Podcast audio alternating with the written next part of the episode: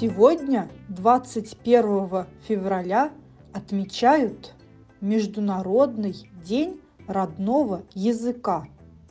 Мой родной язык – русский.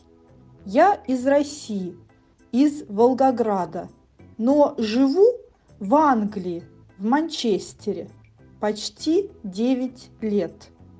А какой родной язык у вас? Кто вы по национальности? Где вы живете? Мне очень интересно читать и слушать ваши комментарии.